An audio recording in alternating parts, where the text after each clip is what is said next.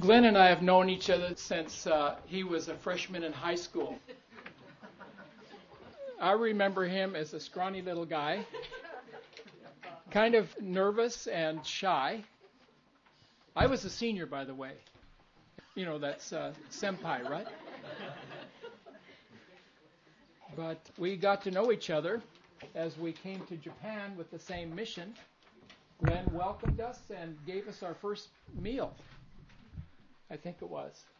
He's a good cook, and he was a bachelor for many years and got better and better as a cook. And then he married my sister, and he went downhill from there. Because she's an excellent cook. So, Glenn, we welcome you. Thank you. Just pull out all the stops. We can stand it, and we can... Keep going. Don't stop. Okay. What was I saying? We can take it. Yeah. And so give it all you have, and let me just pray for you. Yes, thank you. Father, we thank you for your faithfulness over the years, how you have led us to this very morning. And we ask that through this Son of yours, that you would bless us with the words specially for each heart here this morning. Amen. We want to see Jesus. Mm-hmm. We want to know the Father better. Mm-hmm. And so minister to us through your servant, powerfully through your word. Mm-hmm. By the Holy Spirit we pray. Mm-hmm. In Jesus' name, Amen. When I knew Ron in high school, I had no idea I would end up being brother-in-law. I spent 3 years in the pastorate in Alberta, Canada, in northern Alberta. You guys are talking about winter. You don't know anything about winter. It was minus 50.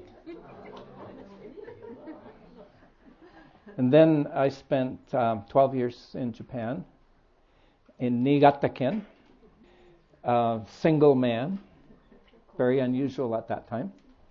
And I worked under several Japanese pastors. They didn't trust me to work with other missionaries, so they put me under a Japanese pastor, which was great. I really, really enjoyed that.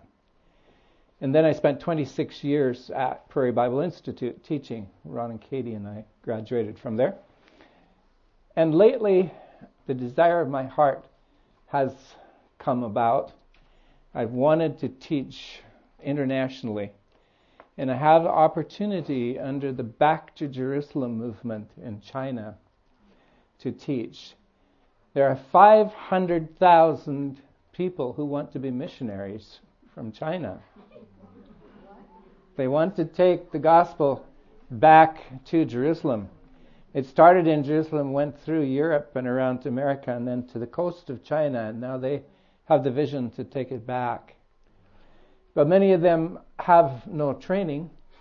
They don't know cross-cultural. They don't know how to cross-culture. They don't understand different things. So one of the professors at Prairie that I worked with and others have set up a number of courses to help these folks, because we were finding as they got to the mission field, much like what happened with our Korean brothers and sisters, 5 families would go, and in a year, only 2 would be left, because they're just crossing the cultural barriers and stuff. So I've been in 3 different countries in the past couple of months, and hopefully I'll be in some others. I have some trips coming up, and I'm writing a new course for that ministry. One of the things that's been burdening my heart, personally, and as I look at what's happening in my own congregation back in Three Hills, Alberta, and as I've traveled around the world, as I've looked at students when I was teaching, do we really know who God is? Do we really know who God is? I think that's the biggest need in the whole world, isn't it? And that's why many of you are here. You want to share that. Last night was great. We want to share. We want people to find out who God is. You know, in our church in Canada, the United Church of Canada, which is a union of Presbyterians, Methodists, and Congregationalists, they have just ordained an atheistic pastor. She's a total atheist. And she's pastor of a large church in Toronto, if you can imagine that. We don't know who God is anymore. You see what's happening in our governments in Canada, both our federal government and our provincial government. And right in our own town of Three Hills, I attended the Chamber of Commerce often because I'm chairman of the Good Health Club and we have a health store. And so I was attending there. And up until a year and a half ago, the Chamber was very friendly with the believers because many, many people in Three Hills are believing. But a new chair came in and she said, enough of this kowtowing. We're going to do things this way now. Totally opposite to what we as believers would like things done. It's fast changing. People don't know who God is. Do you really know who God is? I have 5 things from Scripture I want to think about who God is. You will probably know them. You've got them in your notes there. And when we get to the end of thinking about this, I want to consider how these statements of who God is apply to us personally. What do they mean to us? And what do they mean to you as a congregation? Because God just doesn't work with us personally. MCC is a body, and you're no one. And what do you know about God as a body? And how does that show out around, just out on the sidewalk in front? How does that show? The first 2 statements I'm going to look at, God has made about himself. The other 3 are, God is such and such. But these first 2, God's made himself. And the first one is basic to everything. I am.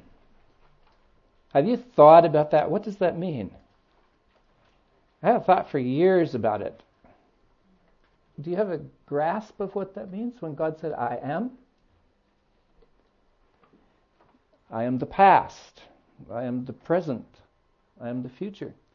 Jesus said, I am the Alpha and the Omega. Equally at the same time. Time is a created thing. Time has a beginning. Time has an end. And we're so stuck in time, aren't we? I mean, one of the things about Japan when I was here last was the train schedule, you know. And I don't, is it this way anymore? At midnight, the last train went, and if you didn't miss the last train, you didn't make it. And we're thinking about time all the time, aren't we? How do we grasp the one who stands outside of time? The one who, time is the past, time is the present, time is the future, now. Every minute he's saying, I am, I am, I am, I am, I am. How does that impact me day by day as I go through my work? Am I conscious? God's there, I am, I am, I am. I am. I am. Canada's trying to block it out, say God isn't. But God says, I am. I am. Do you have that sense? I'm making up English. Do you have that sense of the amness of God? The isness of God? He is there. He is now. He is now. Every moment, He is. I have a men's group that I meet with every Monday morning, and we were just challenging ourselves, I think the week before last. Do we really know what it is to walk in the presence of the I am? That He's constant, never changing, never will? Because the past and the present and the future really have nothing to do with Him. He is. There's no change. So whatever I face, whenever I face it, in time, God is. I think if we really grasp that, it would make a lot of change in our lives. It's making a lot of change for me. We were challenging ourselves. When we're walking between classes or we're walking between jobs, what are we thinking about? Often we're thinking about, instead of, well, the Lord's right here, I'm walking with Him. Thank you, Lord, for that beautiful flower. Thank you for, and just talking with the Lord, or even talking about the problem instead of in our own mind. I am is there. That's what we want this nation to know, right? We want this nation to know the I am. The Chinese missionaries that I'm working with want the people between China and Jerusalem to know I am. There's some thoughts I've had about this too, and my salvation. What does it mean when God says I am in relationship to my salvation? Titus 1:2. In the hope of eternal life, which God, who cannot lie, promised before time began. What did He promise? Eternal life. What does that mean? I like to ask students, when were you saved? And they'll give me a date. And then I say, really? And then some of them will say, well, my salvation was complete when Christ died. I say, yeah. When was your salvation complete? When was it complete? Before time began. Everybody? Before time began. Do you really believe that? Some of us struggle. Am I really saved? Does God really? Yeah. Hey, it was complete. Before time, He promised it before time began, right? Eternal life. What is eternal life? We're not talking about time. Eternity is not time stretched out forever. Eternity is something totally different. Eternity is not quantity. Eternity is quality. And this promise, eternal life, if you go through other scriptures, what did Jesus say? I am the life. What did God promise before time began? He promised life. He promised Christ. Jesus Christ is eternal life, right? And so the promise of eternal life was given to us before time began. I have a hard time wrapping my mind about this. I hope I'm not bending your minds too much here. Is it okay? You following? Yeah, the hope of eternal life. If any of you are struggling with your salvation, take this verse and think about it. It was settled. Why am I worried about it? There's something else coming later that will get back to that. Here's another one. Why was my salvation settled before time began? When was Jesus Christ slain? Before time, right? In eternity, when, he is the Lamb slain. My salvation was set before even time began. So do I worry about my salvation? Or do I accept the I am in my life? Jesus Christ, who said, I am. The one who, apart from anything in time, holds me. I am. The next thing I want to think about, these all tie, they all kind of flow one from the other. I am holy. 1 Peter 1:16. What does holy mean? My students used to all get loosey-goosey about this. What? Holy. It's kind of out there. In the Old Testament, in Hebrew, the word is kodesh. It means apartness, set apartness, separateness, sacredness, otherness. In Greek, in the New Testament, it means set apart. And it also then carries the sense of reverence, sacred, worthy of veneration, which all carry the idea of set apart. This idea that we are God's, or that God is in us, is flooding the United States, Europe, Canada, the Western world. Of course, it came from the Eastern world, the monotheism. We're all everything. Everything is the same. Monism, everything is one. Or pantheism, everything is God. God is in everything. No, our God is separate. Right? He is other. He is not like us. He is holy.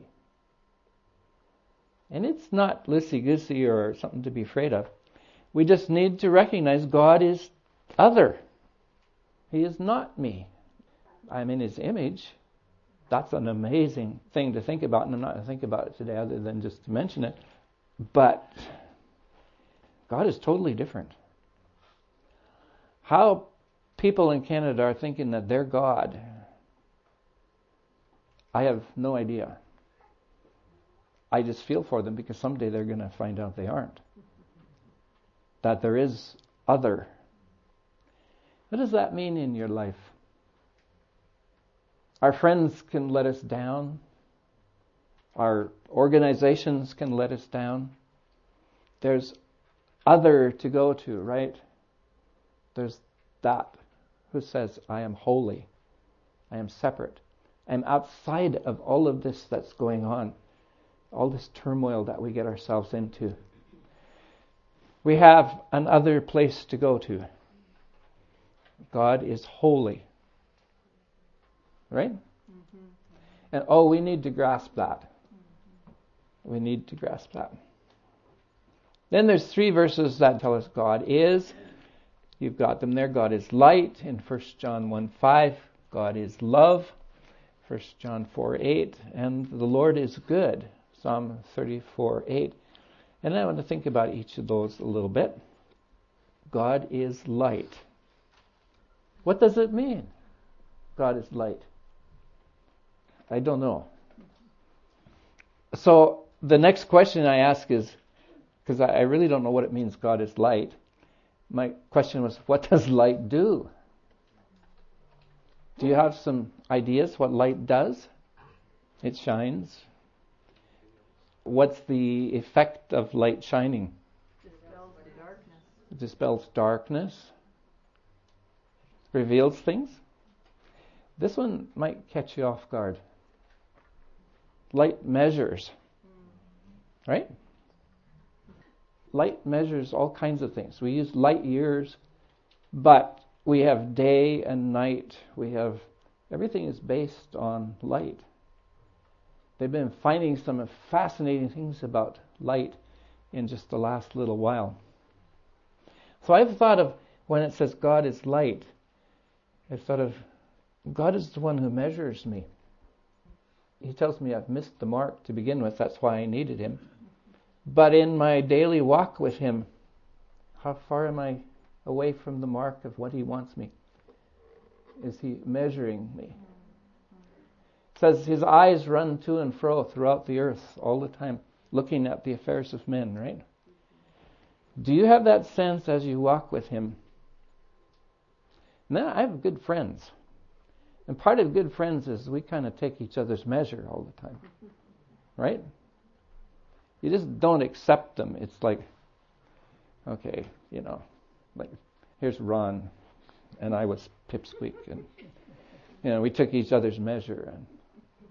And God is measuring us. Are you aware of that? Light. You're walking in the light. There can't be anything hid. Can't be any darkness. There can't be any fooling around with truth. It's being measured. Light brings life, right? There are a few things that exist in the dark. Marcia and I were in a cave in France, and there's these little tadpole things that have no eyes, and they're perfectly white, almost transparent, and they're live, and they live in the dark. And I'm thinking, what a sad existence. Light brings life. Do you know God as light, bringing life to you? I know how much you've been enjoying the sunshine. Oh, and don't tell me that spring is coming again. We still have 2 months of winter. We still have this much snow. And spring is not here. But oh, do we enjoy the days when there's light. Do you love walking in the light? Do you love walking with God in the light? Do you love letting Him bring life to you? Another thing that light does is light cleanses. And I don't know if you can see this, but if you put tap water in the light, it shows you how many bacteria were in it, and then after it's in the sunlight, it really drops it down. Then drain water, look how dirty your drain water is, but you put it in the sunlight. And then lake water, what happens to the lake water? I have a former faculty member with me who's joined a mission now, and what they're doing is using plastic Coke bottles. And there's a way of putting them in the sun, and within a few hours they have clean drinking water. The sunlight cleanses the water. God is light. Do you like to go out and lie on the beach and let the sun refresh you? Do you go to God and let Him turn the light on, and you find life in Him and you find cleansing in Him? Now I'm going to get a little nasty. God is love.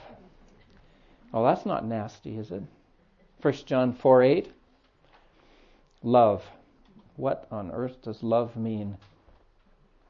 One of the things I've been thinking about is love and acceptance. And Ephesians 1:6 says, "To the praise of the glory of His grace, wherein He hath made us accepted in the beloved." I was a single guy for 38 years. I had left my friends at home, and I was 12 years, and I had learned new friends in Japan, and then I left them, and within a year I was married. Guess what happened? I accepted a whole crew of new people. Some crazy brother-in-laws and some, Aunt Marcia's friends. Why did I accept them? Because she was my beloved. And who were her friends became my friends. And that's what true marriage should be. I know a lot of marriages get into trouble because you don't accept the friends and family from the other side, but true love is accepting. And God has accepted us because of His love for Jesus Christ. And when we're in Him, then we're accepted. We're loved. And I know some of us struggle. Well, God doesn't really like me. Who is God? He is love. Can He love you any more than He does right now? Can He love you any more than He does right now? Can He love you any less than He does right now? Because He is love, right? He doesn't go up and down and up and down. It's not something that's external to Him that He's taken on. He is love. So when He says, "I love you," how much does He love you? His whole being. He said, "I am." Is that going to change His love? No, because He is constant, right? And He is love. So you're loved. No more, no less than right now, because that's who He is. He's love. And you're accepted in the beloved to boot, to put on top of that. But, and here's where I'm going to mess. What is the opposite of love? What's the opposite of love? You're afraid to answer, aren't you? How many of you think the opposite of love is hate? I don't really think the opposite of love is hate. What is love? It's a flowing out to somebody, isn't it? What is hate? It's an action toward somebody. What is apathy? Nothing. Right? Indifference. Couldn't care less whether you're there or not. It doesn't mean a thing to me that you're, apathy. If I hate you, at least I'm interacting with you. Right? But if I'm apathetic towards you. Okay, now this is where it really gets sticky. Something that has happened in North America and Europe, I think it happened there first. God is love. We love everybody. Everybody is accepted in God. We're all the same. I don't think so. Does God love sinners? Read the verse. It doesn't say, I hate sin, I hate iniquity, does it? It says, I hate the workers of iniquity. That's hard for us to accept. Because we've been taught, God is love, He loves everybody. And it does say in John 3:16, for God so loved the world that whosoever.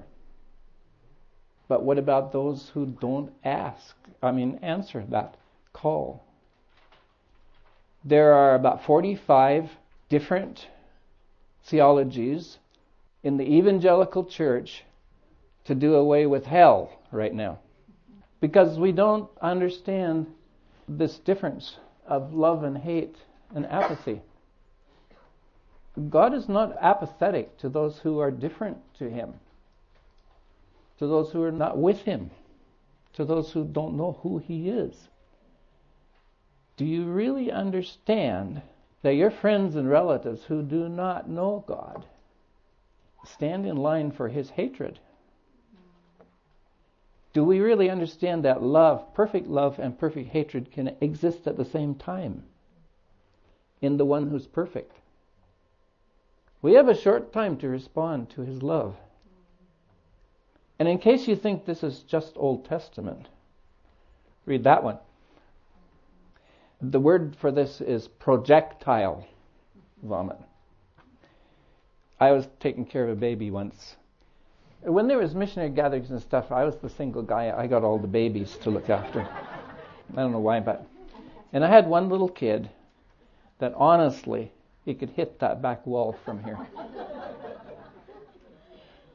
Tell me that this is love, right? God is so big. He is so balanced. These things are perfect in Him. Love is perfect. Hate is perfect. There's no apathy. It's we who get apathetic. Is MCC an apathetic church? Is every member on board? Or are you kind of, we'll make it? The Lord is good. I'm so grieved with fellow believers who get into trouble and God isn't good to them anymore. They don't have that deep-rooted sense of the goodness of God, no matter what we're facing, right? We have had some friends lately. We've lost 5 friends. We've been at 5 funerals in the last little while. And in one day in our little town, there were 9 obituaries in our paper one week. We've been going through a lot of loss. And a lot of people saying, where is God? Is He good? But one of the things that sustains us is that God is good, despite what happens. I am. It doesn't change. I am good. Let me ask you this question. Acts 10:38, it says, Jesus went about doing good. Why did He go about doing good? My students would always say, He was trying to win people's affection to Him. He was trying to, evangelize, so He was doing good. Is that the answer? Why did Jesus go about doing good? Because He is God. He's good. What else do you expect Him to be doing? Right? And we have so hard a time expecting that God's going to do good to us, especially when things don't look good. Is He really going to do good? The nitty-gritty. Since God is, since He is the I Am, since He is holy, since He is the set-apart one, different, since He is love, since He is light, since He is good, and if I have accepted Him, and I would guess that most of you in the congregation today have accepted Him, and He lives in us, that's an amazing thought. How then should I act? What should I be like? Since the eternal I Am dwells in me, I should what? You don't have to answer for each of you in your own life. If the I Am, the eternal I Am dwells in you, what's flowing out of you? Since the Holy One dwells in me, I should. Am I totally set apart? Am I different? Or am I afraid to be different? Since light dwells in me, I should. When my men's group walks into the restaurant, the dirty jokes stop. The light's flowing out. Does that happen, right? Do you bring life to others? Do you bring a measure to others? Since love dwells in me, I should. And remember that love and hate exist. Do I really love properly? And that means I hate the things that God hates. Since goodness dwells in me, does everywhere I go, is there good things happening? And embarrass my wife, but she's a great example to me for this. That where she goes, good things happen. She's known for that. She works with seniors. We have a seniors outreach program in our town. When you reach 65 and you have to do all the government papers and all this kind of stuff, there's somebody there to help you. Otherwise, I don't think you'd ever make it through. Somebody did 900 sheets here. Well, seniors outreach takes care of the 900 sheets for seniors. If you need to go to the hospital in Edmonton or Calgary, we have caring cars. If you need to go downtown and you don't have a car, we have a bus that takes you downtown. We have caring phone calls. We have caring visits. We have seniors in our county are taken care of. And Marcia is in charge of most of those programs. And I see that goodness. God gave me something very special when He gave me a wife like Marcia. As a group of believers, how's MCC doing? Letting God show in the life of your congregation today. Are you just a bunch of individuals that gather here? Are you really a body? And does that body know the I Am? Does that body know the holiness? Does that body know the love? Does it know the life? Is that flowing out of this body? I don't know you guys, so I can stand up here and say that. My guess is, yes, it's growing in you. And may it continue to grow into you until this place is known to be God-like, because God is flowing. And these attributes we've talked about are flowing out of this congregation. And there is a love and there is a unity in this congregation because God is here. There's no other. So how can there be otherness in the congregation? We're going to have communion. Communion comes from the word common. What are we celebrating in communion? We're celebrating that I Am lives here. We're celebrating that love lives here. We're celebrating that life lives here. We're celebrating that goodness lives here because of the death and resurrection of Jesus Christ. And we look forward to the day when who God is will be seen perfectly in us, when we're resurrected and taken into His presence, and we will be like Him truly Isn't that going to be a great day? I never take communion without. And so many times we take communion and we just think of the present. But we're also saying, I'm waiting for that day when I will really walk in tune with the I am. Right? We have a commonness with God now because He dwells in us. And we celebrate that in communion. Lord bless you guys. It's been a real privilege to be here and speak to you. I love being in international groups. I love hearing your stories. I love the way that you are working together here. I know there's some challenges, but I am is with you. He will take you through. Lord bless you.